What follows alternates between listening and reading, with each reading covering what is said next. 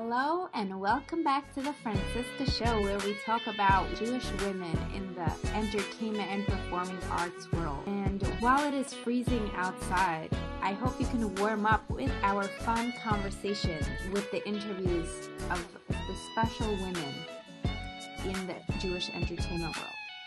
Today we have the Ayelet Hashachar Band, a contemporary women's Jewish music ensemble that features Lisa Aronson Friedman on keyboard and vocals, Shalomis Koffler Weinreb on guitar, percussion, and vocals, and Stephanie Rabinowitz on vocals.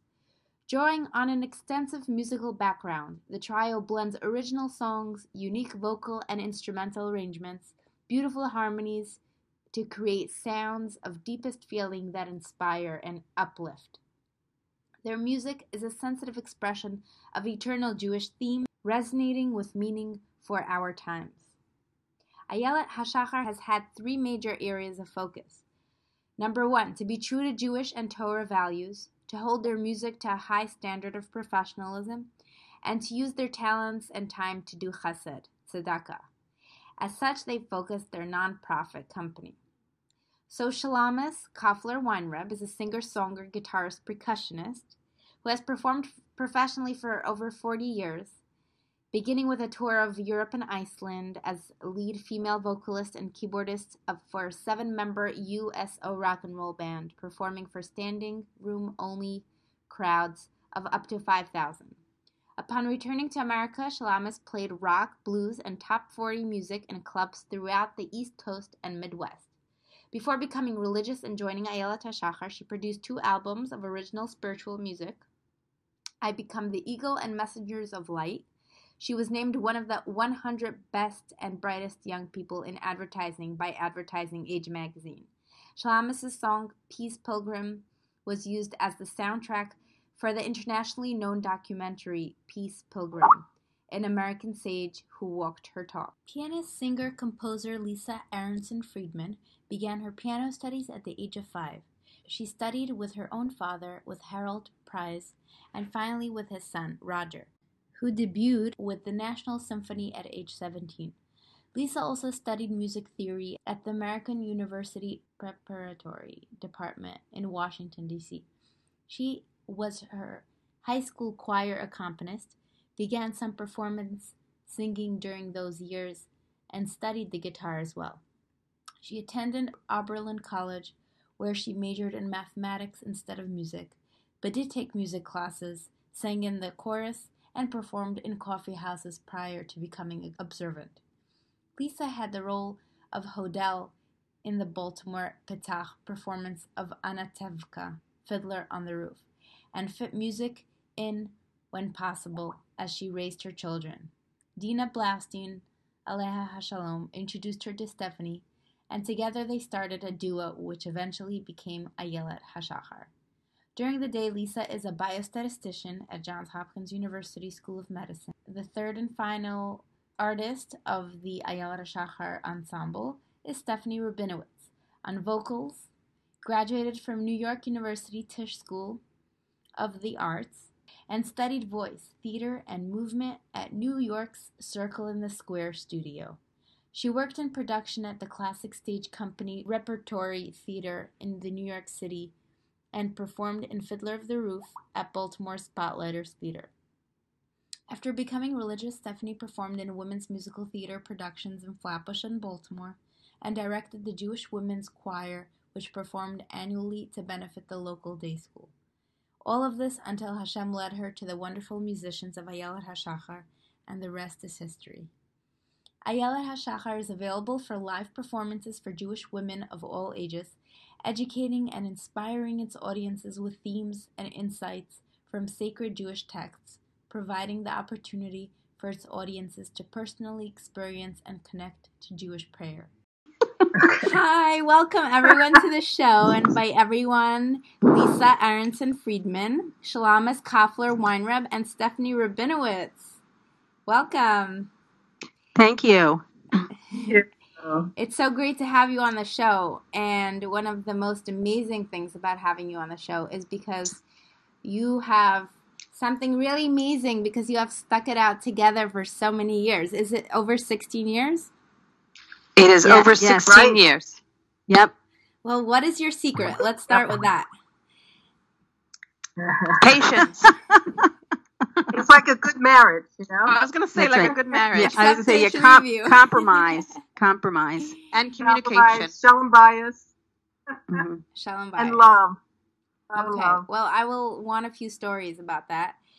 But we'll start with uh, the classic question and how did your group form? I know I you got introduced to each other through Dina Blaustein. Dina Blaustein. The first, yeah, Stephanie and I um, were both friends with Dina Blaustein independently, um, and Dina was the um, Dina had a band called Encore, which was around for many years and, and changed um, personnel over over the years. But um, but she was the founder and she was the the mover and shaker, and she played the drums. And so I was playing with I was playing with Dina often in um, some of the women's music that was happening in Baltimore many years ago. Um, and I turned to Dina and I said, "This is Stephanie speaking." I said, "Turned to Dina and I said, you know, let me into your band." And she said, No, we already have a vocalist. She said, But I've got the next best thing. I've got a great musician, and I think you guys are on the same page. Um, you know, are looking to do the same thing and are of the same, you know, have, have the same idea of what women's Jewish women's music should be like. And um, and so she introduced me to Lisa, and so from there, um, Shalomis was like a, a godsend. After that shidduch was made, Shalomis appeared um, at one of our. Lisa and I played at a Beis Yaakov event, and and uh, Shalomis ended up being there, um, not to hear us, but to hear to hear the speaker, to hear actually Rebbetzin Jungreis. Um, may or may be for a blessing, and she heard us that night, and then we heard her, and then the rest is history. She was, um, you know, absolutely rounded out exactly what we were um, hoping to to do, um, and enhanced our sound, you know, immensely. That's truly amazing because, you know, I am a one woman show, and I can't even imagine working with other people and making everyone happy. So when you say Shalom Bayis and how you make make it work, I know so many bands fall apart because of all the drama that's involved. So one thing is to just say, you know, you're the vocalist, you're the guitarist, and you're the percussionist. And another thing is when you're actually creating new content together and being polite and at the same time creating good music. So how do you get that balance? Can you give me an example of what it what it's like for you to work together, what a day in the studio or a day of creating looks like. Um, and obviously, if you had any dramatic stories where you'd fight, I want to hear about that too. Shalomis, you want to take this one? uh, sure, sure. Um, so, so first of all, I think that just like any marriage, you have to have a foundation of respect. And if you have a foundation of respect, then everything flows from that. So I think we all respect each other. And we truly are a sisterhood. Uh, when I say love, I, I, I, mean it. And we really are a sisterhood and we respect each other. Um, we don't always agree, but, you know, we work it out. And um, when we each, like Lisa and I are the composers of the group, when we each have a song that we're bringing to the group. We present it. Um, and, you know, we're honest. And if there's something that we don't like as much, you know, we'll say it. Uh, and usually there's compromise, but most of the time, frankly, there's not changing. It's, it's more just enjoying it and then working it out. Um, and enhancing. The, and enhancing the... it. Yeah, absolutely. And uh, Lisa does her own vocal arrangements, and I do my own vocal arrangements. And then instrumentally, we each add our own parts. So Lisa would add her piano um, sensibility to it, you know, what she feels is the right uh, part to play, and I would do um, as, as well on the guitar. And if there are solo pieces in it. Um, then Lisa would do the solo, and, and vice versa on the guitar, I would do the solo.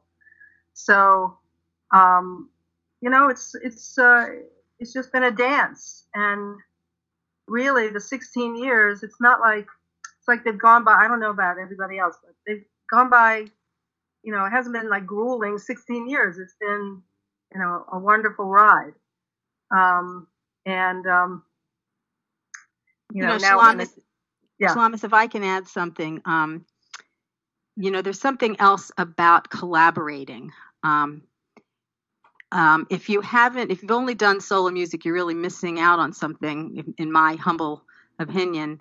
There is something wonderful about collaborating in music, and I've I've done it, you know, over many years because um, I grew up studying classical music, so I always collaborated with other musicians with things, and so it's not only fun, but there is definitely um, a higher spirituality, I think, and and we feel it tremendously when we're when we're um, performing or, or just even rehearsing together. Just that moment, it's like an aha moment where everything just comes together, and you just you just like look at each other, and you know we we just we all feel it, and I think that is so worth it. That you know even if there are times we might not agree, you know we just get through because we know that that that everything is so good that you know it's worth uh, it's compromising at times. Wow. Right. I want to, if I can And add also- to that, Go that ahead. the, you know, uh, as a vocal performer, so there is this aspect, ego aspect, I guess, you know, of like, uh, you know, so to speak, the spotlight kind of thing. And in the different, as over the years, as we've sort of assigned parts of our, as my, of my, um, as my, these extraordinary composers these two women have created music and said okay you'll sing this part and you'll sing that part whatever. The more the the through the years you know more and more of the songs have become ensemble pieces with you know highlighting vocal um, parts but never not as much you know in the later years the like solo songs you know solo pieces. And uh, you know there's always a sense of you know doing a solo piece and sort of being out there kind of on the ledge. Working together as an ensemble and singing together ensemble you know in in tight harmonies as um as they write there's something so uh, embracing and so comforting and so um, enriching about that experience. It's it's much nicer than being out there hanging out there in the solo world well, I and I also want to add that that because we've worked together for so long and because we're so I, I say this, you know, we have harmony on stage, but we also have harmony off stage. Um, that harmony shows up in in this in this blend that is and has been created from the years of working together. So that there are times if we sing the same note, you can't really tell whose voice is what, and it sounds like its own unique voice. And um, that just comes frum the whole gestalt of the working, the way we work. And and I, I just want to say that I was a solo artist for many years before I joined the Yelet HaShachar. And um, I joined it, you know, not that long after I became from, and I uh, I said to myself, well, I'm joining this community, and now I'm going to join a musical community, and that's really what I thought uh, when I said yes. I said I want to join this musical community, and that's that's also what it's been. Wow, that's really beautiful. I did experience being in an ensemble. It was different because we did have a director who was an outside party directing us. We were children, so it definitely required that as children. And um, and it, it was definitely beautiful where every you're not alone. Everyone sounds in sync, and there's a certain belonging and community-like feeling performing with others. So I, def- I definitely identify with the things you've all mentioned and it's really beautiful to hear how how you have this commitment and respect to each other. So thank you for showing us such beauty and um, such an example of of such work. Uh, i heard that you performed your your original debut show called titled prayer and your si- your thing, the the kick with it was that it was a fundraiser for terror victims in Israel, and I found that fascinating because you you found something that really touches many people, and you're able to combine it with your music and bring more meaning to what you already do. And I know you have so much in your mission statement. So that's really beautiful how you brought it together. Can I ask how that idea came about and if if the organization that you raised the money for was a part of the event? Can you tell me more about that? And if there's more to it than than just that with that show in 2001. So we started in two, that that that show. The idea for the show came about. Um, you know that the terrorism here in Israel was just taking hold. It was that like what the first Intifada was two thousand, I think. Yeah, there were a lot and of bus so, bombings. Yeah, a lot of bus bombings this, going on. Yeah. Well, the bus yeah. bombings at the Sbarro, the pizza shop bombing. There was it was really horrific.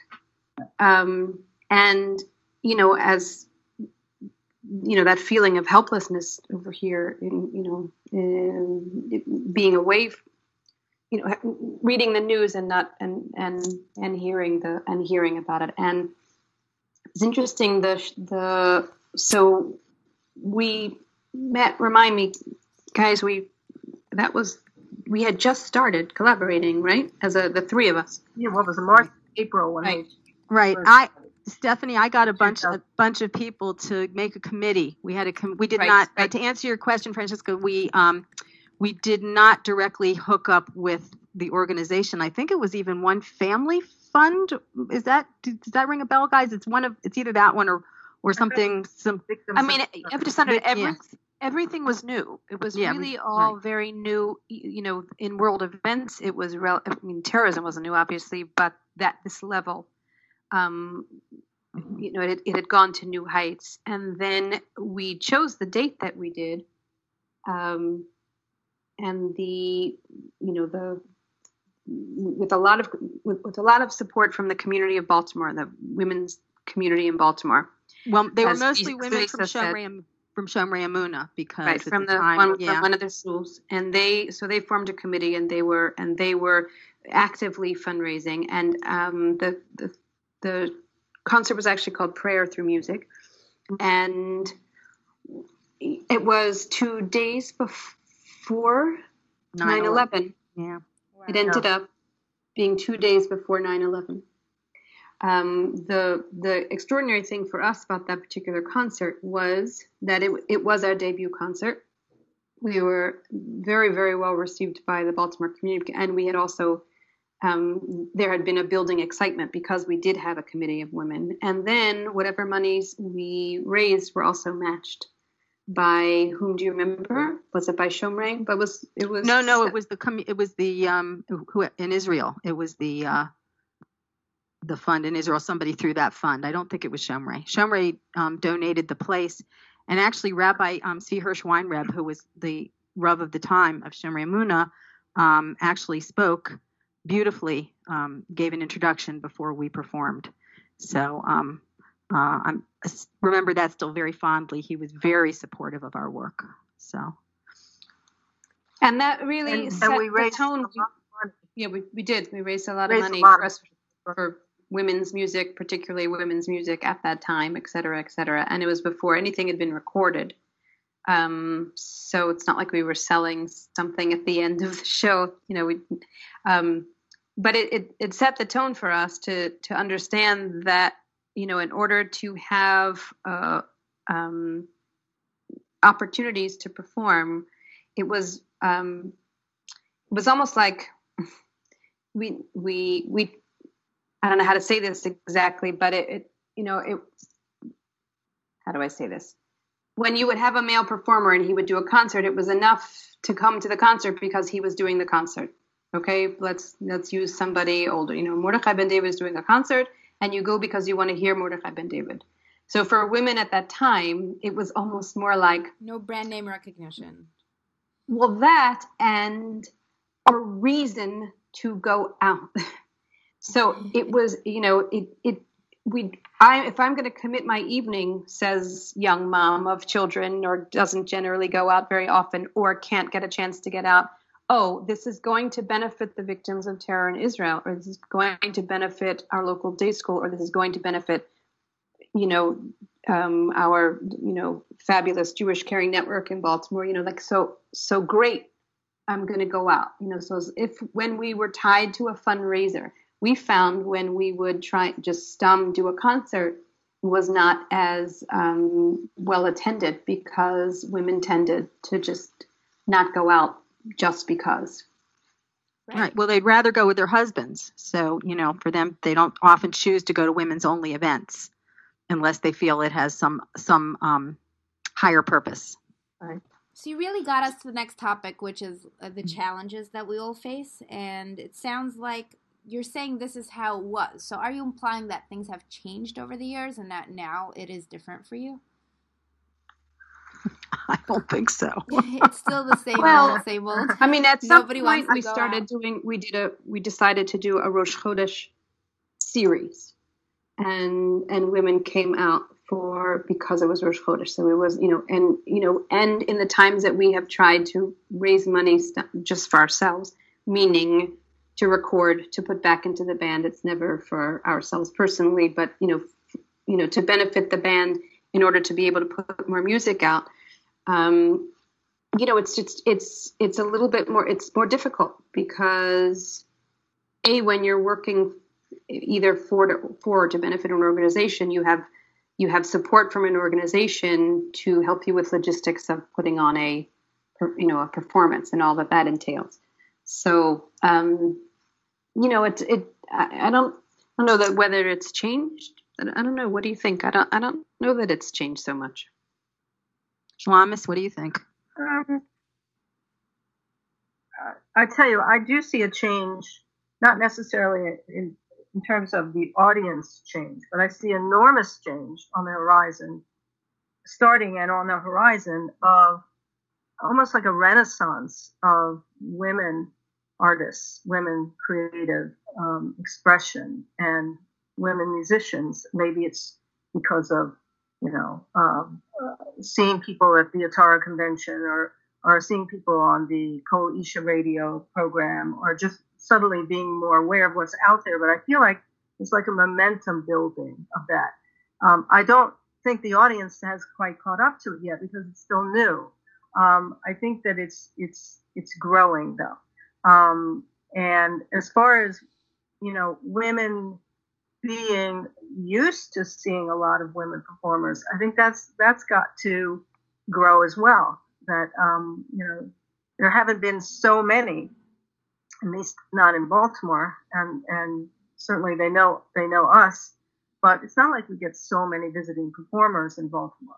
So I'm optimistic about the future in terms of there being uh, like I said, more of a renaissance, more of a of a, a, a growth and an explosion of creativity among women uh, in the film world, um, which is you know a wonderful thing. It's interesting. You were mentioning that. You remember the Brooklyn concerts, the mass, you know, the big yeah. production number Brooklyn concerts, um, Chol Hamoed and so forth. So, um, at some point, when the economy dropped. It was like 2008, 2009. We were we were kind of on a roll doing a number. We I think we did two or three, maybe three of those. Um, two, two. The big um, was it two of them? Two of them. Two. Yeah. Yeah. Mm-hmm. You know the the the the big productions, and then they stopped. Um, and I don't. And again, they they they called it. An, it was an economic crisis. People weren't um, putting that kind of money into certainly into women's um, productions at that point. So, so you know, um, Shalomis, in response to what you said, I agree and I disagree. Okay, I agree. I think there's a renaissance, and there are so many women doing a lot of things, but mm-hmm. I think that it's blossoming more in the um, in the recording and you know online and videos and all that stuff. And I'm I'm guessing that there's always going to be an inherent issue with the concerts. Not that women won't come to concerts to hear other women, It's just won't be as much as with the men because I think you know, if a woman ha- is married and has a family and doesn't want and has to decide, well, I can only go out, you know, once this month, you know, on a Motzei Shabbos, and she has a choice between going to hear a woman performer, which you know she has the CDs so she can listen, right. um, or going to hear a male artist with her husband. I, I would, she would, yeah. I would agree with you. Yeah, but I, I think that we're talking a different audience. I think you're talking an older if I could use an advertising term, demographic. Uh, mm-hmm. And I'm talking a younger one because I remember, for example, the Atara convention.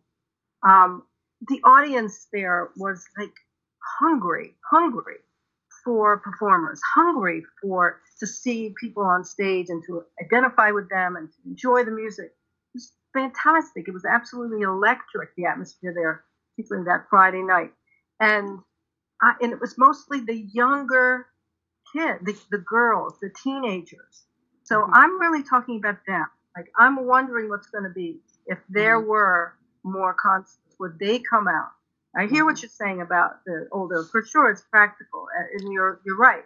But I think that there's something there with the younger, uh, and I see how they're the ones who know. Like I'm a I'm a guitar teacher, and I a lot of my students are teenagers, teenage girls, and and they're like naming all these names. Yeah, I listened to this one and that one and this one, and then you know they're like really into it. And I think that they're the ones who would be coming out to these concerts. So I agree with concerts. all of you. It's true. It's it is a double edged thing because in order to produce high level shows, you need to have money and the people who are coming to the shows don't necessarily want to spend that money because mm-hmm. if you're dealing mm-hmm. with teenagers, then their parents are paying for it and they might not value it as much and not want to pay as much. So you do have that. Everything you've mentioned, there's definitely truth to it all, and I can't agree with you more. And, and you, well, you're dealing with the same stuff, so you know. of course, I'm yeah, dealing with the same sure, stuff, but sure. hearing your perspective on how things have been for the last, you know, 16 years, and that things really haven't changed. You know what? I've recently realized that it's not just the performance market. It's not just the women. It's not just the art. We're dealing with people's religion. And and with that mm-hmm. there's a lot less room for change, for for any new for newness for mm-hmm. for for mm-hmm. revolution. Mm-hmm. So as much as there is a renaissance and there's there's a lot more performers out there, but the support and the networking is definitely still pushing back and there's a lack of a market. I think I think mostly because it is class clashing with religious values for a lot of people. Yeah, that's true. That's true. And yeah, and it's also is- what people grew up grew up with. If they if you have a certain sound, um, as you know, Ayelet HaShachar has, we have our niche. Um, yeah. Then and you, and you didn't grow up with that sound, you don't necessarily connect to it. So um, I know we've run into that uh, with certain people. So um, you have put out two albums, and you're working on your third, and it's incredible how much you're able to accomplish. And and and you you've raised a lot of the money by performing into your into your projects, but also I want to applaud you on a big practical side. The fact that you became a nonprofit organization. I'd like to hear more about the reasoning behind it, how you came to this, and has it really helped you as a band to accomplish your goals to become a nonprofit? Lisa, you take that one. Lisa. Lisa yeah, okay. Yeah, anything business, they throw my way. Even though I'm totally in my private life, I am not a business person. I let my husband handle taxes and everything else. But somehow I managed to do it all. Um, but anyway, um, right. I think early on, we all realized that it was going to be very hard to raise money to record. And we also realized what we were just talking about that it was easier to get women to come out when you were raising money for something.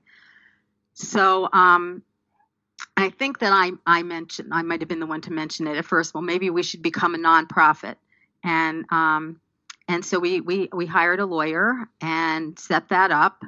And it meant that when people came to our concerts and wrote a check, they could write it to Ayelet HaShachar Jewish Music Experience, and there there would be a you know a if it was a donation, in other words, if it wasn't just a ticket price, but if they were sponsors or they were, you know, donating to something and for us for recording or anything else, it was tax deductible.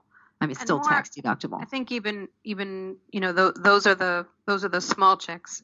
Um, more importantly, when we started the first um, fundraising efforts for the for the for Or Hadash, our first um, CD, so um, we were going to foundations, and we had to be a 501c3. We had to be a not-for-profit in order to create, you know, in order to have a vessel to receive um, foundation checks. And thanks to some Well, we um, didn't get anything from foundation. well, Oh, one, Yes, yes, we one, yes, we did. Yes, Yeah. Yeah, sorry, we did from one. Yes. So anybody, but and even anybody who gave a, a large check was certainly going to want to have a have it to be uh, tax deductible. By the way, as we're saying all this, I'm thinking I don't know what this is going to mean with the new tax law, guys. so, Right. yeah, I know. Oh, so yeah, and but and it was also- it was it, we chose it as an investment um, and it, it it's definitely an investment that paid off for us and we did it early on. And it's and- and, it's and it's still paying off for us. Yeah, because we're we're about to embark on a crowdfunding campaign through Jewcer, and it's it's really an advantage to be a tax uh, deductible organization, to be a tax exempt organization when you're doing that because it's people like to be able to do that to give and get that taken off. So it's it's a, a real plus. So uh, it's great that you figured out what to categorize yourself as to make it to make it really possible to sustain your band, which is amazing. I'm wondering with Stephanie making Aliyah and moving to Israel, how it's affecting the logistics of the band. Well that a- thankfully there was three-way skype so far so um, we haven't really you know we, once we get into uh, get back into the studio so that'll be kind of the real test. Um, you know, obviously with everything being digital. So and with my um, my part being so to speak the easiest one to be long distance being vocal um, we'll we'll kind of we'll see how it goes. You know, the, obviously, um, performance wise, definitely limited, and we haven't really um, been challenged there yet. So we'll kind of yeah. cross that bridge. You know, or how did Lisa used say? What did you say? We'll burn that bridge when we get there. Yeah, some of my, Uh, from cross one of my sons. bridge Yeah, when well, we yeah. Uh, So- but um, but the recording, you know, recordings done everywhere and done digitally, and there are you know fabulous recording studios here in Israel. Which um, um, so hopefully it'll work. You know, and again, we haven't we haven't tested it out yet, so it remains to be seen. I believe in you, Ayelet HaShachar. You will make it work. You've you've gone Oh, through, you you've made it through so many challenges and obstacles. um, so, is there anything we haven't mentioned yet in terms of, you know, what? I I don't know. Like I remember speaking with Lisa a couple months back, and and really considering becoming a nonprofit for myself, and I really couldn't come to terms with it because I didn't want to accept the fact that the only reason people will donate or support my music is because they're getting a tax deduction or or just just basically come to the realization that I am a non for profit or that I'm not looking to to make a living from this because I, I am trying to find a way to make a living to from make a living music. from Right. And That I, I don't want to be a different thing, nonprofit. yeah. I, I might have to look in, into other options, but um, you know, when people buy my album, it, it's not a tax deduction. They're getting great entertainment. Why should they have to deduct? You know, why should they feel Well- like they have to deduct from a from Right. a album? Well, the albums, if they buy our? CDs, there's no tax deduction. Okay. That's an outright purchase and it's, you know, it is, you know, the money goes into our nonprofit business, but it doesn't, doesn't give that person a tax deduction. So But- that part doesn't change. right? Okay. I, I think, Franciska, one of the problem, one of the issues is you're looking to make a living and we weren't. We all have, um, yeah, we all have professions outside of our music, and um, you know, wanted to get together to do music because uh, uh, we love it, and um, so we didn't have that same drive. Now we needed the money to, you know, do the things we wanted to do in the band, so that was the difference. Mhm. Um, I, right. I think and not not to think, And every, I'm sorry, go on. but not to think that you know. I mean, and clearly Lisa said we want to do our music because we love it, and it was also we wanted to express it, just like like any artist wants to express themselves. We wanted to express our music, and we found a forum to do it. And but we didn't have the financial component in there. We didn't need to make it a commercial success. We just wanted to make it, you know, an ex- uh, an artistic success for us, so to speak. Right. You really articulated your goals and you're able to accomplish them because it was so clear what you really wanted to do. And uh, I, I applaud you for that. I really respect you. I don't have such clarity yet. I'm still searching. Um, Well, you're yeah. a little younger than even we were when we got together. So Well, that's consolidating. That that is comforting a little bit to hear. And I think the opportunities, uh, you know, I think, you know, as we sort of said earlier, I think the opportunities really are different. And, um, and, and every group or artist, you know, obviously has to do what works for them. This worked for us. It's not a, necessarily a formula that everyone should or, you know, should use. But it is a great formula. It's great for people out there to hear that this exists and there's a path and it works. Um, I guess we are coming to to an end, unfortunately. But I wanted to ask you, with your wisdom and your experience, you know, one of you did mention how I, the market's not ready for for people for women like us yet. What do you think has to change? What needs to happen in order in order for there to be more opportunity? I think that um, more people need to know about who's out there.